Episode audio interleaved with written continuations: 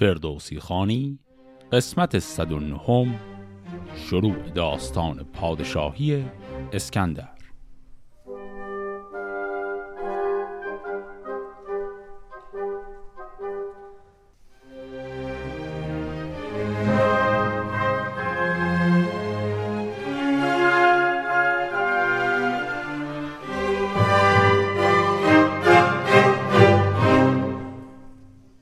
قسمت قبل با مرگ دارا پادشاه ایران به پایان رسید که در بستر مرگ به اسکندر این سفارش رو کرده بود که دختر او به نام روشنک رو به عقد خودش در بیاره و خانواده او رو در پناه بگیره. اسکندر هم به خاطر تصمیمش برای اعدام دو وزیری که دارا رو کشته بودند در بین ایرانیان محبوبیتی پیدا می‌کنه و بر تخت میشینه. حالا اسکندر می‌خواد پادشاهی تازه خودش بر قلمروی ایران رو به اطلاع همه بزرگان کشور برسونه.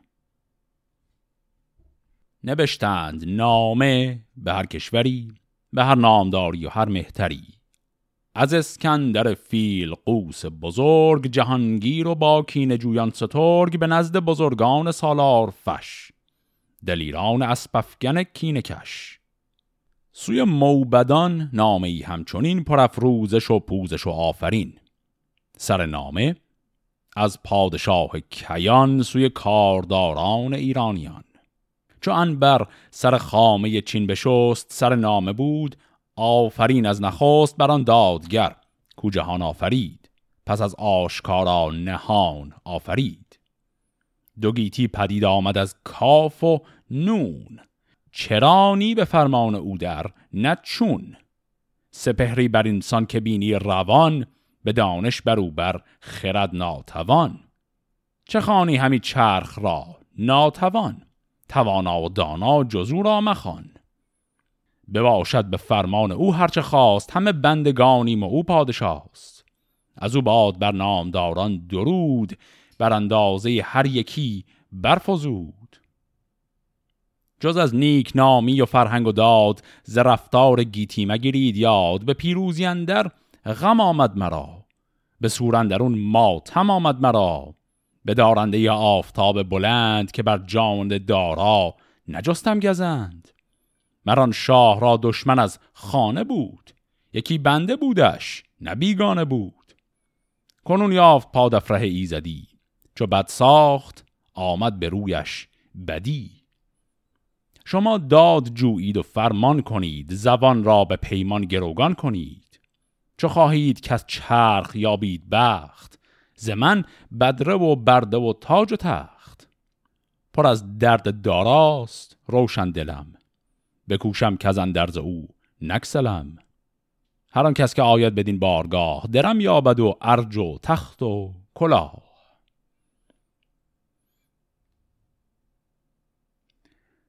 خب این تکه اولی بود از نامه اسکندر. محتوای کلی نامه خیلی پیچیده نبود. کل ماجرایی که در قسمت قبل دیدیم رو مرور کرد که گفت من دشمن جان داران نبودم دشمنانش وزرای خودش بودن من اصلا نمی‌خواستم کشته بشه. اینا که کلیات بحثه. یه نکته کوچک و ظریفی همون ابتدای این نامه بود که این نکته با چیزهایی که جلوتر خواهیم خوند هم تا حدی مرتبطه. وقتی این نامه رو با ذکر نام خدا شروع کرد یک اصطلاحی گفت. این بود. این بیت رو دوباره نگاه کنیم. گفت دوگیتی پدید آمد از کاف و نون. چرانی به فرمان او در نه چون؟ خب مصرع دومش که میگه یعنی در فرمان خدا چون و چرایی نیست. اون که هیچی. مصرع اولش ولی دوگیتی پدید آمد از کاف و نون. کاف و نون کلمه عربی کن رو می‌سازه. این یک اشاره مستتر هست به یک آیه معروف قرآن همون آیه کن فیکون که درباره شکل خلقت خدا هست. اینکه خدا میگه باش و جهان هستی خلق میشه. اینکه چرا اسکندر الان داره جوری که درباره ستایش خدا حرف می‌زنه اشاره می‌کنه به چیزی که خیلی شبیه هست به یک آیه قرآن. این اصلا جریانش چی می‌تونه باشه؟ اینم باز جزو چیزایی که توضیحش مقدار پیچیده است. ولی خوب الان این بحث رو تا حد خیلی مختصری باز کنیم. باز توضیحات بیشترش میمونه برای قسمت ویژه.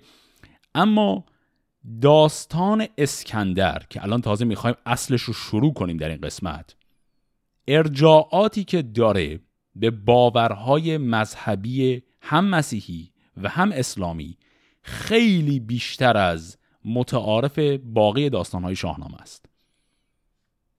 دیدیم که در قسمت قبل که اصلا خود اسکندر به خاطر اینکه پادشاه روم هست یک مسیحی معرفی شده و این مسیحی بودن اسکندر جلوتر چپ و راست بهش ارجاع هم خواهیم داشت. اما علاوه بر اون زواهر و نشانه های مرتبط با آین اسلام و حتی مثل این مورد ارجاعاتی که نشانه های قرآنی هم درشون هست در داستان اسکندر وجود دارن.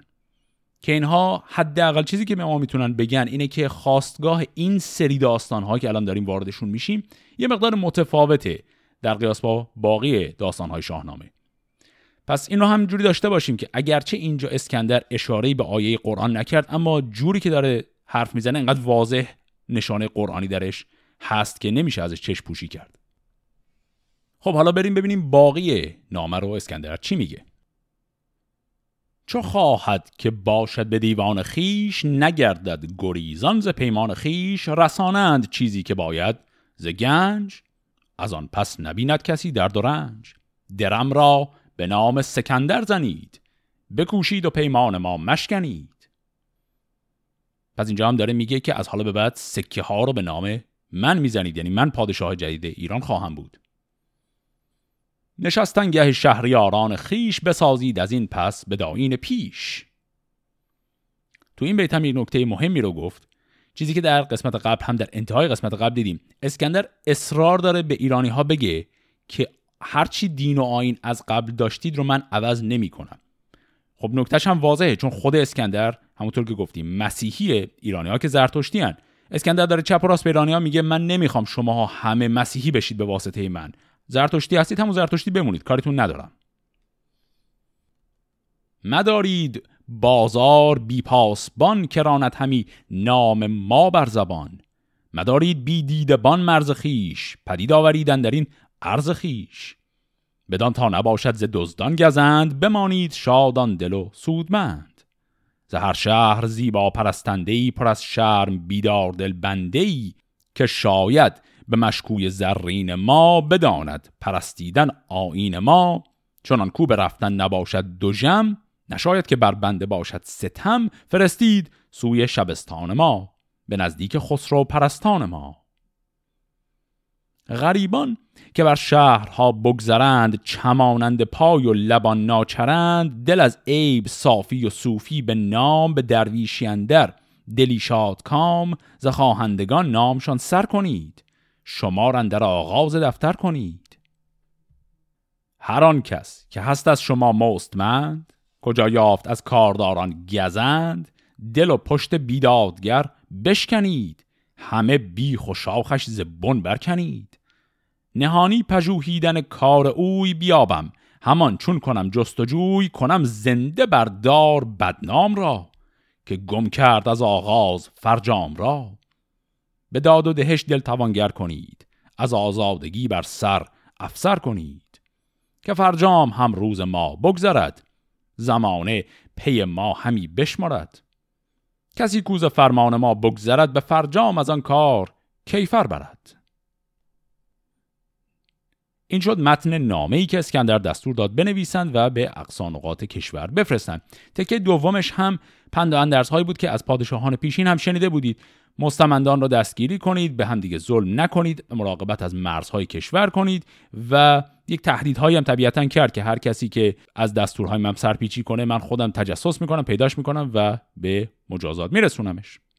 این می‌شد کلیت صحبتهای اسکندر بعد از رسیدن به تخت پادشاهی. چون نام فرستاده شد برگرفت. جهانی به دارام در برگرفت. زکرمان بیامد به شهر ستخر به سر برنهاد آن کیتاج فخر. تو راز جهان تا توانی مجوی که او زود پیچد ز جوینده روی.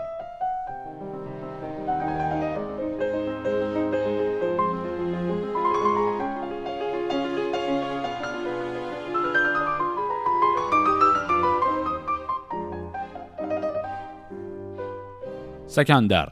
چو بر تخت بنشست گفت که با جان شاهان خرد باد جفت که پیروزگر در جهان ایزد است جهاندار که از وی نترسد بد است.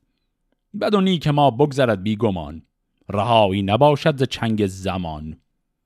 هر آن کس که آید بدین بارگاه که باشد ز ما سوی ما خواه اگر گاه بار آید ار نیم شب به پاسخ رسد چون گشاید دو حالا می‌بینیم صحبت های اسکندر رو اینجا وقتی که اولین خطبه پادشاهیش رو داره میگه. خاطرمون هستم. من گفتم توی این قسمت های تاریخ شاهنامه این اولین خطبه پادشاه خیلی مهمه. الان یکی از چیزایی که اسکندر گفت چیزی بود که شبیهش رو پادشاهان دیگه ندیده بودیم بگن.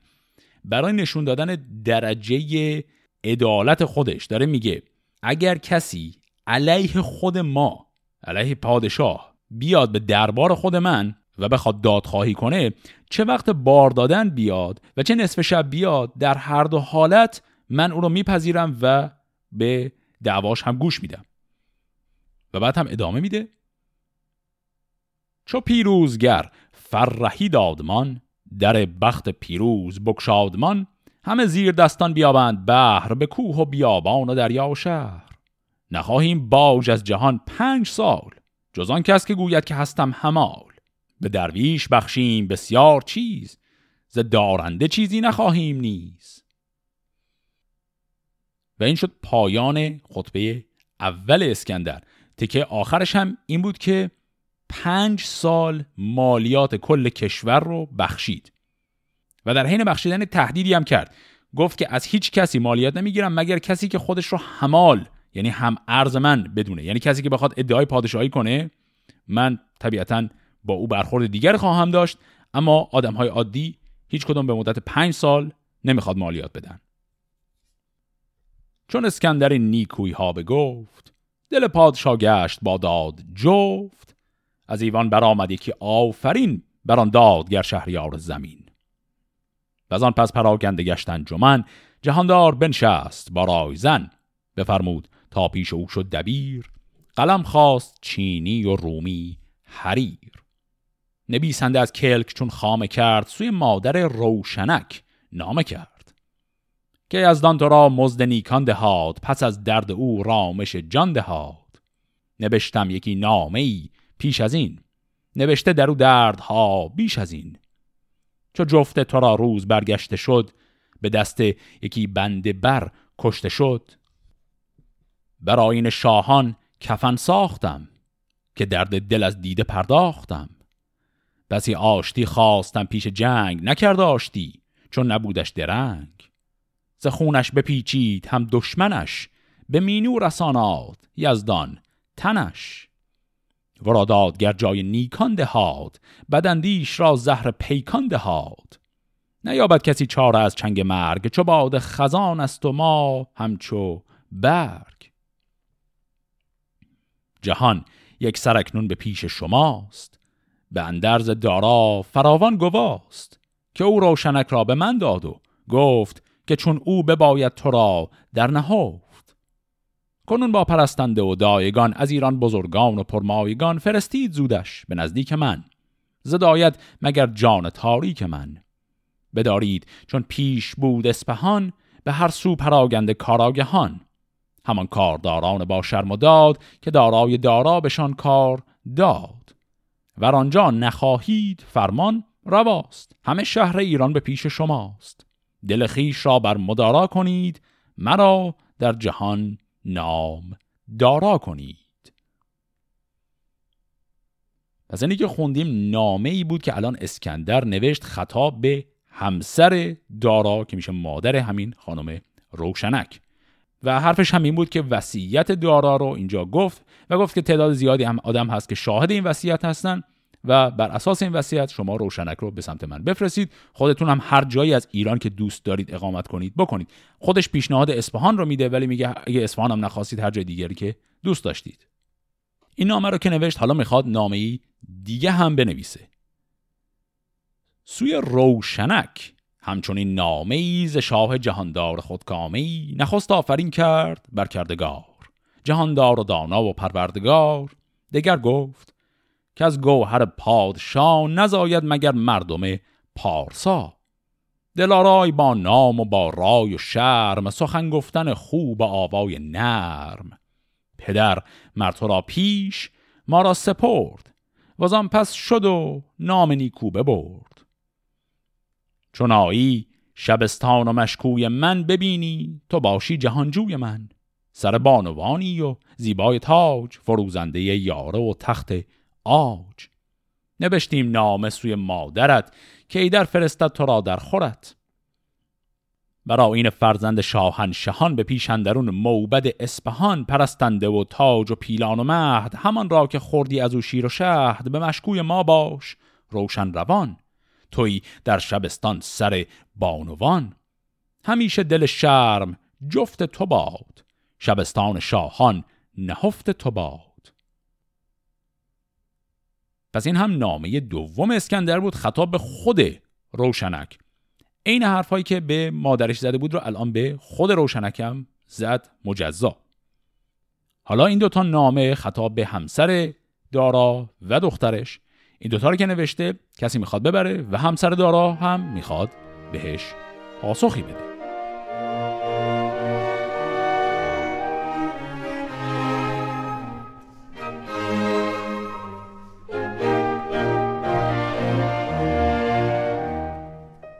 بیامد یکی فیلسوفی چو گرد سخنهای شاه جهان یاد کرد. دلارای چون آن سخنها شنید یکی باد سرد از جگر برکشید. ز داراز دیده ببارید خون که بود ریخته زیر خاک اندرون.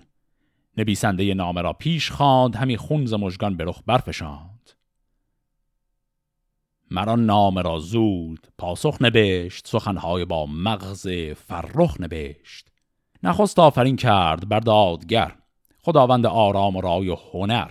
دگر گفت که از کردگار سپهر که اوی است پرخاش و آرام و مهر همه فر دارا همی خواستم زبان را به نام وی آراستم.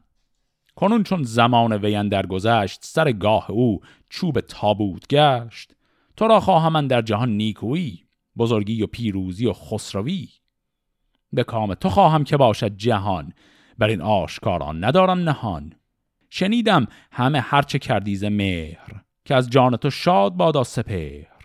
از آن دخمه و دار و از ماهیار مکافات بدخواه جانو سپار. چو خون خداوند ریزد کسی بگیتی درنگش نباشد بسی. دگر آنکه جستی همی آشتی بسی روز با پند بگذاشتی. نیاید ز شاهان پرستندگی نجوید کس از تاجور بندگی. به جای شهنشاه ما را تویی چو خورشید شد ماه ما را تویی مبادا بگیتی جز از کام تو همیشه بر ایوان ها نام تو. دگر آنکت از روشنک یاد کرد دل ما بدان یاد زد شاد کرد. پرستنده توست و ما بنده ایم به فرمان و رایت سرفکنده ایم. درودت فرستاد و پاسخ نبشت یکی نامه چون بوستان بهشت. چو شاه زمان تو را برگزید سر از رای او کس نیارد کشید. نوشتیم نامه سوی مهتران به پهلو نژادان و گنداوران که فرمان داراست فرمان تو. نپیچد کسی سر ز پیمان تو. خب اینی که خوندیم پاسخ مادر روشنک همون همسر دارا بود و دیدیم که پادشاهی اسکندر رو به این شکل پذیرفت. فرستاده را برده و بدره داد ز گنجش ز هر گونه ای بهره داد. چو رومی به نزد سکندر رسید همه یاد کردان چه دید و شنید. از آن تخت و آین و آن بارگاه تو گفتی که زنده است برگاه شاه. سکندر ز گفتار او گشت شاد به دارام تاج کی برنهاد. ز اموریه مادرش را بخواند. چون آمد سخنهای دارا براند. بدو گفت نزد دلارای شو. به چربی به پیوند گفتار نو. به پردندرون روشنک را ببین. چو دیدی زما کن بر او آفرین. ببر توق با یارو و گوشوار یکی تاج پر گوهر شاهوار. صد ز گستردنی ها ببر ده استر ز دیبای پیکر به زر. هم از گنج دینار چون سی هزار به بدرندرون کن ز بهر نسار ز رومی چو سیصد کنیزک ببر اگر بیشتر بایدت بیشتر. یکی جام ده هر یکی را به دست بر آین خوبان خسرو پرست. ابا خیشتن خادمان بر به راه ز راه و از آین شاهان مکاه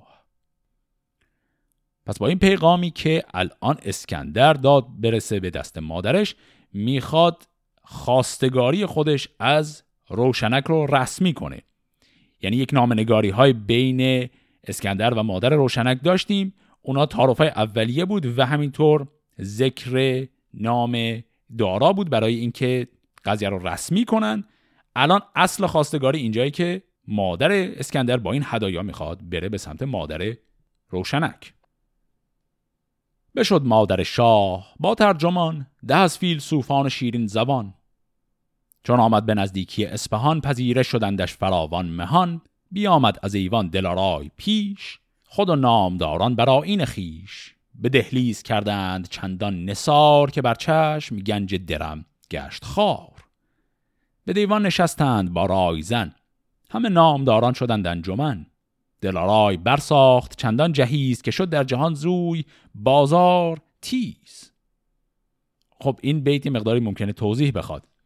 این برساخت چندان جهیز که بازار به خاطرش تیز شد. منظورش اینه که برای دخترش جهیزیه که داره می‌خره انقدر حجم خریدنش زیاده که قیمت ها رو در بازار برد بالا. قیمت اجناسی که داره می‌خره به واسطه حجم خرید خیلی بزرگش همون قانون عرضه و تقاضا هست که میگیم. این همچین اتفاقی داره اینجا میفته حالا ببینیم فهرست چیزهایی که خریده. شطور در شطور بافت فرسنگ هاز زرین و سیمین و از رنگ هاز پوشیدنی ها و گستردنی برافکندنی و پراکندنی از اسپان تازی به زرین ستام ز شمشیر هندی به زرین نیام ز خفتان و از خود و برگستوان ز کوپال و از خنجر هندوان چه جامه بریده چه از نابرید که کس در جهان بیشتر زان ندید. از ایوان پرستندگان خواستند چهل مهد زرین بیاراستند. یکی مهد با چتر و با خادمان نشستند در او روشنک شادمان. زکاخ دلارای تا نیم راه گوهر بود و دینار و اسب و کلاه. ببستند آین به شهرندرون پر از خنده لبها و دل پر ز خون. بر چتر دیبا درم ریختند زبر مشک سارا همی بیختند. چو ماهن در آمد به مشکوی شاه سکندر بدو کرد چندی نگاه. بدان برز بالا و آن خوب چهر تو گفتی خرد پروریدش به مهر.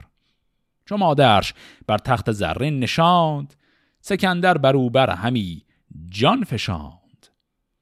نشستند یک هفته با او به هم همی رای زد شاه بر بیش و کم. نبود جز بزرگی و آهستگی خردمندی و شرم و شایستگی. نگه کرد بیداد چیزی ندید. دلش مهر و پیوند او برگزید. ببردند از ایران فراوان نصار ز دینار از گوهر شاهوار. همه پهلوانان ایران زمین به شاهی بر او خواندند آفرین.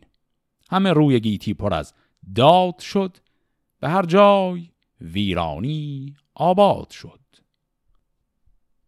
پس به این شکل دیدیم که مادر اسکندر رفت و بعد از ملاقات با مادر روشنک و رد و بدل کردن هدیه ها و جهیزی ها و تمام اون صحبت ها و تشریفات خود روشنک رو به کاخ اسکندر آوردن و این ازدواج به این شکل انجام شد. حالا می‌خوایم بریم سراغ اون چیزی که من در شروع بحث قسمت های تاریخی یک نکته کوچکی دربارش گفته بودم. و اون همین که داستانهای این بخش ها به خصوص همین داستانهای اسکندر خیلی ساختار تکه تکه داره. یا اصطلاح انگلیسی ساختار اپیزودیکی داره. یعنی از یک قطعه داستان که ردشیم میریم سراغ قطعه بعد و خیلی وقتا این تکه ها ارتباط و پیوستگی چندان زیادی با هم ندارن. الان تکه اول از شروع داستان پادشاهی اسکندر اینجا تمام شد. یعنی همین داستان به تخت نشستن اسکندر و ازدواج او با دختر دارا. تکه بعدی که می‌خواد شروع بشه همطور که ارز کردم زیاد پیوسته با این داستان قبلی نیست و اشخاص جدیدی درش میان. ماجراهای اتفاق میفته که کلا خیلی مرتبط با قبلش نیست و به همین دلیل ما مقداری باید خودمون رو عادت بدیم به این اتفاقی که از حالا به بعد می‌خواد در این داستانها گهگاهی بیفته. حالا داستان بعدی که می‌خواد الان جا شروع بشه داستان اسکندر هست با پادشاهی به نام کید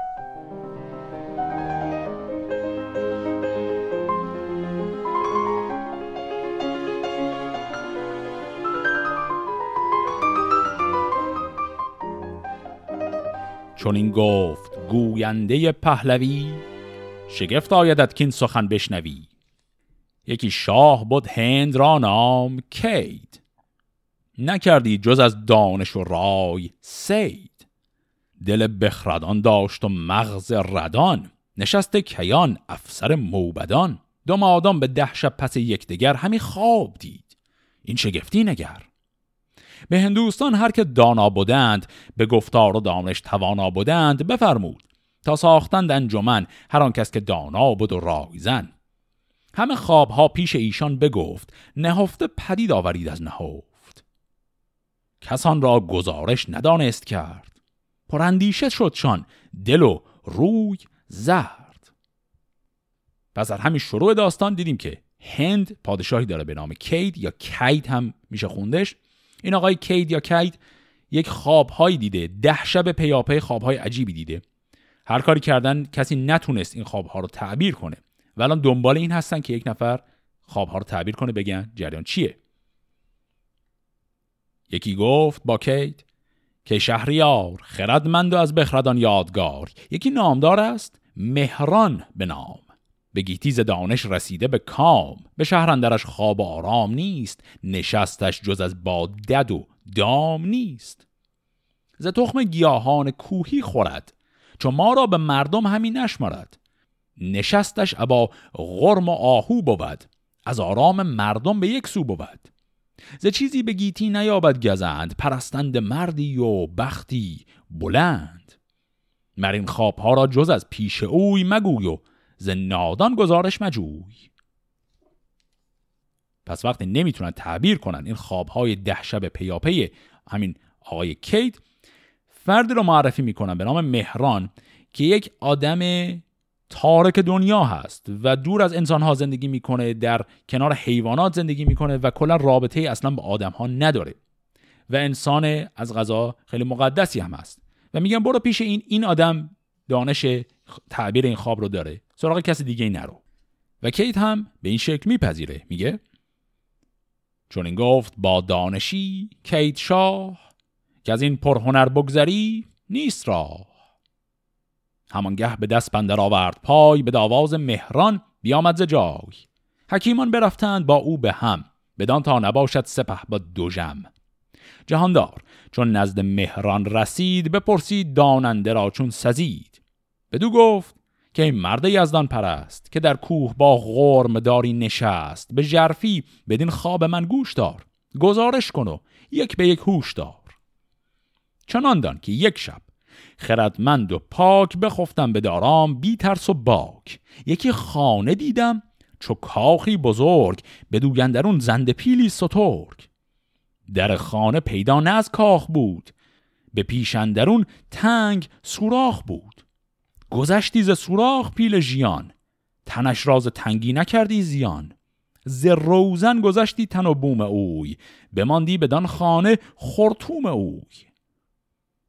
خب این شد خواب اولش که یک خانه بزرگ کاخ مانندی بود که هیچ دری نداشت یه سوراخی فقط توی دیوارش بود و یک فیلی توی این خانه بود و این فیل کلش از این سوراخ رد میشه و فقط خورتومش بیرون میمونه. این شد خواب اولش. دگر شب بدانگونه دیدم که تخت بپرداختی از یکی نیک بخت یکی زشت کپی بر آن تخت آج نشسته به سربر دلفروز تاج. کلمه کپی اینجا یعنی میمون. پس خواب دومش اینه که در اتاق خودش در کاخ پادشاهی روی تخت پادشاهی خودش هیچ کس نیست غیر از یک میمونی که تاج پادشاهی او رو همین میمون روی سرش گذاشته. این شد خواب دوم. سه دیگر شب. از خوابم آمد شتاب. یکی نغز کرپاس دیدم به خواب. به در آویخته چهار مرد. رخان از کشیدن شده لاجورد.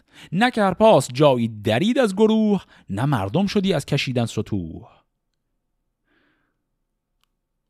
این هم خوابه سومش.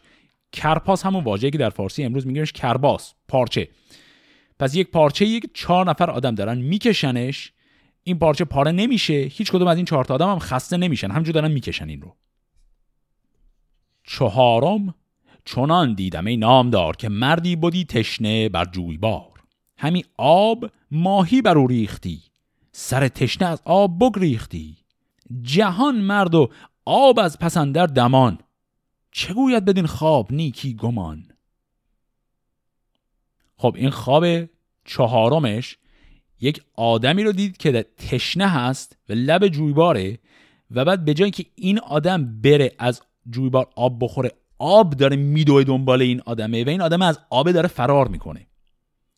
و این بیت هم که گفت جهان مرد و آب از پسندر دمان این جهان شبیه همون کلمه جهان جهان بود که چند بار داشتیمش. جهان دومیش به معنای در حال جهیدن بود.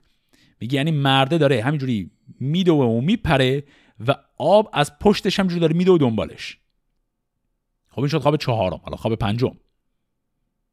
به پنجم چنان دید جانم به خواب که شهری بودی تنگ نزدیک آب. همه مردمش کور بودی به چشم. یکی را از ایشان ندیدی به خشم. زداد و دهش و از خرید و فروخت. تو گفتی همی شارستان برفروخت. پس خواب پنجم هم این شد که یک شهری رو می‌بینه که همه آدمای اون شهر کور هستن. و چون همه کور هستن کارهای روزمره شهر در هم همه و ازدهام و به اصطلاح شیر تو شیری و وضع خیلی داغونی داره انجام میشه. پس اینم شد خواب پنجم. ششم دیدم این مهتر ارجمند که شهری بودندی همه دردمند. شدندی به پرسیدن تندرست همی دردمند آب ایشان بجوست همی گفت چونی به دردن درون تنی دردمند و دلی پرز خون. رسیده به لب جان ناتندرست همی چاره تندرستان بجوست یک شهری دید که درش یه سری آدما مریضن یه سری آدما حالشون خوبه. بعد اون آدمای مریض می‌خوان آدمهایی که سالم هستن رو معاینه کنن و بهشون بگن مشکلشون چیه. یعنی برعکسه به جای که خوبها معاینه کنن و مراقبت کنن از مریضا مریضا از آدمای سالم می‌خوان معاینه و مراقبت کنن. حالا بریم سراغ خواب هفتم. چون نیمی ز هفتم شب اندر گذشت چمنده یکی اسب دیدم به دشت. دو پای و دو دست و دو سر داشتی به دندان گیا تیز برداشتی. چران داشتی از دروی دهن نبود بر تنش راه بیرون شدن. پس خواب ششم چی بود؟ اسبی رو در یک دشتی دید که این اسب فرقش با اسب عادی اینه که دو تا سر داره و طبق جوری که داره توصیف می‌کنه مقعدی هم نداره. یعنی غذا که می‌خوره از دو تا سر می‌خوره ولی راهی برای دفعش هم درست نداره. به هشتم سه خم دیدم ای پاک دین برابر نهاده به روی زمین. دو پر آب و خمبی توهی در میان. گذشته به خشکی و رو سالیان. ز دو خم پر آب دو نیک مرد همی ریختن در روی آب سرد. نه از ریختن زین کران کم شدی نه آن خشک را دل پر از نم شدی. پس خواب هشتم سه تا خم یا خمره دیده که دو تاش پر آب یکیش خالیه. بعد از اون پر آبا یه نفر هی میرزه توی خالیه. خالیه پر نمیشه پرا هم خالی نمیشن. نهم شب. یکی گاو دیدم به خواب براب و گیا خفته در آفتاب. یکی خردگو ساله در پیش اوی تنش لاغر و خشک و بی آب روی. همی شیر خوردی از او ماده گاو. کلان گاو و گوساله بی توش و تاف دیگه الان الگوی این خوابا داره معلوم میشه. خواب نهم هم یک گاو داریم و یک گوساله ولی به جای اینکه گوساله شیر گاو بزرگتر رو بخوره اون گاو بزرگ داره شیر می‌خوره از گوساله. جابجا شده جاشون.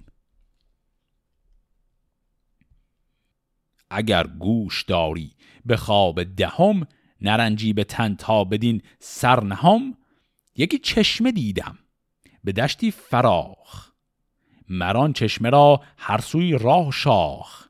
همه دشت یک سر پر از آب و نم ز خشکی لب چشمه گشته دوژم پس بازم خوابش الگو شبیه قبلیا بود. یک چشمه هست وسط یک دشت. کل دشت سرسبز و پر آب چشمه ولی خشکه. حالا که این دهتا رو گفت سوالش رو از همین آقای مهران می‌پرسه. سزد گر به پاسخ بگویی نهان که از این پس چه خواهد بودن در جهان؟ چو بشنید مهران ز کید این سخن بدو گفت. از این خواب دل بد مکن. نه کمتر شود بر تو نام بلند نه آید بدین پادشاهی گزند. سکندر بیارد سپاهی گران ز روم و از ایران گزیده سران. چو خواهی که باشد تو را آبروی خرد یار کن جنگ او را مجوی.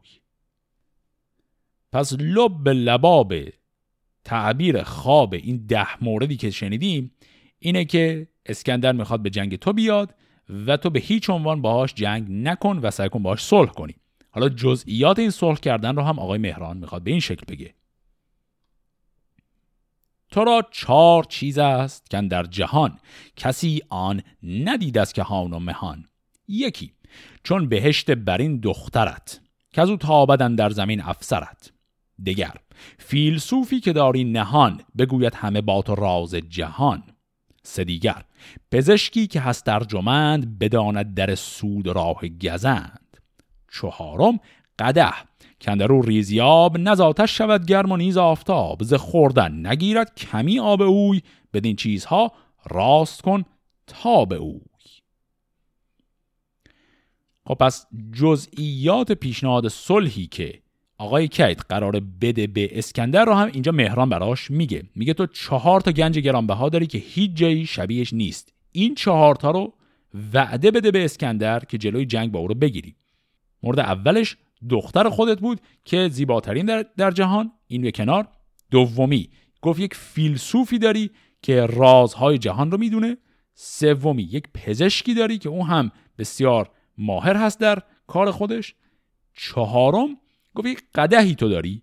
که این قده آب که میریزی توش این گرم نمیشه آبش. رو آتش هم که بذاریش آبش همجور خنک میمونه. علاوه بر اون این آبش هیچ وقت تموم نمیشه. گفت این چهار مورد رو تو به عنوان هدیه به اسکندر بده. چون آید بر این باشو مسگال جنگ چو خواهی که ایدر نسازد درنگ. بسنده نباشی تو با لشکرش. نه از چاره با جنگ و با کشورش. خب این چیزایی که تا الان شنیدیم کل حرف اصلی آقای مهران بود در پاسخ به این خوابهایی که کید پادشاه هند دیده بود. ولی حالا کلیات رو که گفت حالا می‌خواد وارد شه و خوابها رو هم یکی یکی مرور کنه و تفسیر کنه. اینطوری میگه. چو بر کار تو رای فرخ نهیم همان خواب را نیز پاسخ دهیم. یکی خانه دیدی و سوراخ تنگ که از او پیل بیرون شدی بیدرنگ تو آن خانه را همچو گیتی شناس همان پیل شاهی بود ناسپاس که بیدادگر باشد و کژگوی جز از نام شاهی نباشد بروی پس این تعبیره خواب اول. گفت دنیا مثل اون خانه است که فیلی درش هست و یک سوراخ تنگی داره و اون فیل هم مثل یک پادشاه قدر نشناسه دگر تخت دیدی یکی شادمان توهی مانده تخت از کی بدگمان؟ نشستی یکی کپی بر سریر شدی آن کپی تخت را ناگزیر. از این پس بیاید یکی پادشاه همان سست و بیسود و ناپارسا به دل سفله باشد به تن ناتوان به آزندرون تیز و تیر روان. کجا زیر دستانش باشند شاد پر از غم دل شاه و لب پرز باد. پس تعبیر خواب دوم که یک میمونی بود روی تخت نشسته بود و تاج هم گذاشته بود سرش اینه که پادشاهی که بعد از تو میاد انسان بسیار مزخرفیه به عنوان پادشاه. مورد سوم همون پارچه بود که چند نفر میکشیدنش و پاره نمی‌شد. دگر آن که دیدی ز کرپاس نغز گرفته ورا چار پاکیز مغز نه کرپاس نغز از کشیدن درید نه آمد ستوهان که او را کشید. از این پس بیاید یکی نامدار ز دشت سواران نیز گذار یکی مرد پاکیزه و نیک خوی بدو دین یزدان شود چار سوی. تو کرپاس را دین یزدان شناس کشنده چهار آمد از بحر پاس. یکی دین دهقان آتش پرست که بر واژ برسم بگیرد به دست. دگر دین موسا که خانه جهود که گوید جزین را نشاید ستود. دگر دین یونانیان پارسا که داد آورد در دل پادشاه. چهارم بیاید همین دین پاک سر هوشمندان برارد ز خاک. چنان چارسوی از پی پاس را کشیدند از آن گونه کرپاس را. همی در کشد این از آن آن از این. شوند آن زمان دشمن از بحر دین. خب اینجا یک اشاره خیلی واضح تری به دین اسلام شد. چیزی که این خواب دید میگه این یک پارچه از چهار طرف دارن میکشنش. میگه در آینده یک فردی از سرزمین اعراب میاد یک دین جدیدی میاره و میشن چهار تا دین که این چهار تا دین همیشه خدا با هم مشکل دارن. یکی دین دهقان آتش پرست که گفت یعنی همون زرتشتی دیگری یهودی دیگری اون که گفت دین یونانی منظورش مسیحیه و گفت چهارمیش دین همین آدم عرب جدیدی که میاد که میشه همون دین اسلام. گفت این چهار تا دین همیشه خدا با هم در حال کشیدن این کرپاس هستن و هیچ کدوم هم هیچ وقت بر اون دیگری کامل پیروز نمیشه. حالا خواب بعدی اون قضیه تشنه بود که از آب فرار می‌کرد. دگر تشنه کو شد از آب خش گریزان و ماهی ورا آبکش زمانی بیاید که پاکیز مرد شود خار چون آب دانش بخرد به کردار ماهی به دریا شود گر از بدکنش بر سریا شود. همی تشنگان را بخواند به داب کسو را به دانش نسازد جواب. گریزند از آن مرد دانش پژوه گشایند لبها به بد همگروه پس این خوابش هم باز یک پیشبینی داره می‌کنه میگه زمانی می‌رسه که انسانهای باسواد و دانشمند خار میشن و جامعه ای خواهد بود. حالا یا جامعه خود همین هند رو داره میگه یا هر جای دیگر اشاره نمی‌کنه. میگه مردم از دانش گریزان میشن و آدم دانش پجوه در اون جامعه در اون فضا خار میشه. به پنجم که دیدی یکی شارستان بدوین در اون ساخت کارستان پر از خرد و داد و خرید و فروخت. تو گفتی زمان چشم ایشان بدوخت. ز کوری یکی دیگری را ندید همی این بدان آن بدین برکشید. زمانی بیاید که از آن سان شود که دانا پرستار نادان شود. بر ایشان بود دانشومند خار درخت خردشان نیاید به بار. ستاینده مرد نادان شوند نیایش کنان پیش یزدان شوند. همی داند آن کس که گوید دروغ همی زان پرستش نگیرد فروغ. پس خواب پنجم هم تعبیرش این بود که بله زمانی خواهد رسید که انسان دانا خار میشه نادانها روی کار میان و آشوب همه جای دنیا رو می‌گیره و آدم دانا باید بیاد نوکری آدم نادان رو بکنه. اینم باز خیلی شبیه همون تعبیر خواب چهارمه. ششم آن که دیدی برسبی دو سر خورش را نبودیش راه گذر. زمانی بیاید که مردم به چیز شود شاد و سیری نیابد به نیز. نه درویش یابد از او بهره ای نه دانش پژوهی و گر شهره ای جز از خیشتن را نخواهند و بس. کسی را نباشند فریاد رس. پس توصیف خواب ششم و اون ماجرای اسب دو سر که غذا می‌خورد ولی راهی برای دفع غذا نداشت این بود که میگه هرس و طمع آز مردم رو می‌گیره و هیچ چیز غیر از نفع شخصی خودشون رو نمی‌بینن و دنیا پر از ظلم میشه به این واسطه. خواب هفتم حالا ماجرای خمره ها بود که دوتاشون پر بودنه که خالی و اون پرها هیچ وقت خالی نمی‌شدن خالی هیچ وقت پر نمی‌شد. اینطوری میگه. به هفتم که پر آب دیدی دو خم یکی زو توهی مانده بود بافتم. دو از آب روشن سراسر بودی میانه یکی خشک و بیبر بودی از این پس بیاید یکی روزگار که درویش گردد چنان سست و خار که اگر ابر گردد بهاران پراب ز درویش پنهان کنند آفتاب نبارد بر او نیز باران خیش دل مرد درویش از او گشته ریش. توانگر ببخشد همی این بدان. یکی با دگر چرب و شیرین زبان. شده مرد درویش را خشک لب همی روز را بگذراند به شب. پس تعبیر این خواب همین بود که زمانی انسانهایی چنان به فقر و فلاکت میفتن که هر کس هم هر چقدر کمک بخواد بکنه به اینها اینا از اون وضع بد خودشون نجات پیدا نمی‌کنن.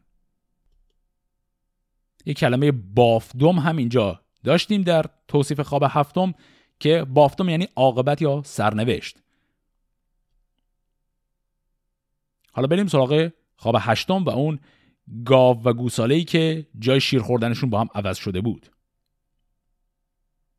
دگر آنکه گاوی چنان تندرست ز گوساله لاغر او شیر جست چو کیوان به برج ترازو شود جهان زیر نیروی بازو شود. شود کار بیمار و درویش سست. و از او چیز خواهد همی تندرست. نه هرگز گشاید سر گنج خیش نه زو باز دارد به تن رنج خیش پس خواب هشتم هم این بود که زمانی که این اصطلاحات طالبینی رو هم گفت. کیوان یعنی همون زحل به برج ترازو یکی از برج های فلکی به اون برسه یا همون برج میزان بهش هم میگیم. گفته اون حالت آدم های سطح پایین جامعه که باید زیاد کار کنن مالیات بدن به آدم های سطح بالا اینا همه ضعیف و بدبخت و بیچاره میشن و هی ما ازشون می‌خوایم مالیات بگیریم و اینها همجور ضعیف و بیچاره بیشتر میشن. خواب بعدی همون قضیه چشمه ایه که خشکه ولی دشت اطرافش کامل پر از آبه. دگر چشمه دیدی از آب خشک به گردندرش آبهای چون مشک نه زو بردمیدی یکی روشن آب نه آن آبها را گرفتی شتاب. از این پس یکی روزگاری بود که اندر جهان شهریاری بود که دانش نباشد به نزدیک اوی پر از غم بود جان تاریک اوی. همی هر زمان نو کند لشکری که سازند از اون نامدار افسری. سرانجام لشکر نماند نه شاه. بیاید نوائین یکی پیشگاه کنون این زمان روز اسکندر است که بر تارک مهتران افسر است. چون آید بدوده تا آن چهار چیز بر آنم که چیزی نخواهد بنیز. چو خوشنود داری ورا بگذرد که دانش پژوه هست و دارد خرد. پس خواب آخر هم توصیفش این بود که زمانی فردی به پادشاهی می‌رسه که بیدانش و ضعیف هست و لشکر بزرگی می‌سازه و با این لشکر بزرگ می‌خواد بره به جنگی و هم لشکر شکست می‌خوره و هم کشور رو به نابودی میکشونه. و بعد این بحث رو مرتبط کرد به همون پندی که اول ماجرا داده بود که اسکندر خواهد اومد تو این چهار تا چیزی که به گفتم بهت رو به اسکندر ببخش و با این کار با او صلح کن و از جنگ با او پرهیز کن. به این شکل هم این بحث تموم میشه که میگه زمهران چو بشنید کیدین سخن بر او تازه شد روزگار کهن. بیامد سر و چشم او بوسه داد. دل آرام و پیروز برگشت شاد. ز نزدیک دانا چو برگشت شاه حکیمان برفتند با او به راه. خب این شد کل ماجرای ده تا خواب آقای کید و تعبیرهای مهران. دو تا بحث اساسی اینجا باید بکنم. یکی اگر شما الان در حال شمردن باشید متوجه میشید که آقای مهران یکی از خوابا رو جا انداخت. کدومش جا انداخت؟ اون خوابی بود که توش آدم های مریض بودن آدم های سالم بودن بعد جابجا شده بود. مریضا ایادت می‌کردن معالجه می‌خواستن بکنن سالم ها رو. اون رو آقای مهران به نظر میاد از روش رد شد. در تو شماره گذاریاش برای همین اختلاف پیش اومد. مثلا به خواب ششم که رسیدیم خواب ششمی که آقای مهران گفت اون اسب دو سر بود در حالی که اسب دو سر توی خوابهای کید شماره هفت بود. و اینجا شماره خوردن از اونجا به بعد خراب شد هی. خیلی البته تفاوت عظیمی نمی‌کنه چون محتوای اون خوابی هم که جا افتاد خیلی شبیه چند تا خواب قبل و بعدشه یعنی یک الگویی وارونه شده بود. حالا این قضیه شمارش رو بذاریم کنار. کلا قراره الان ما چیکار کنیم با این خواب ها یه مقدار چیزای عجیب غریبی بودن. یکی از چیزهایی که ما توی داستان های اسکندر متوجهش خواهیم شد اینه که داستان های اسکندر نه تنها با همدیگه پیوستگی زیادی ندارند و از یه داستان که میپریم تو داستان بعد خیلی ربط خاصی به هم ندارن بلکه خود داستان ها هم بیشتر داستان های جذاب و هیجان انگیزی هستن اما خیلی چفت و بس درستی ندارن و به اصطلاح امروزی سوتی زیاد میدن.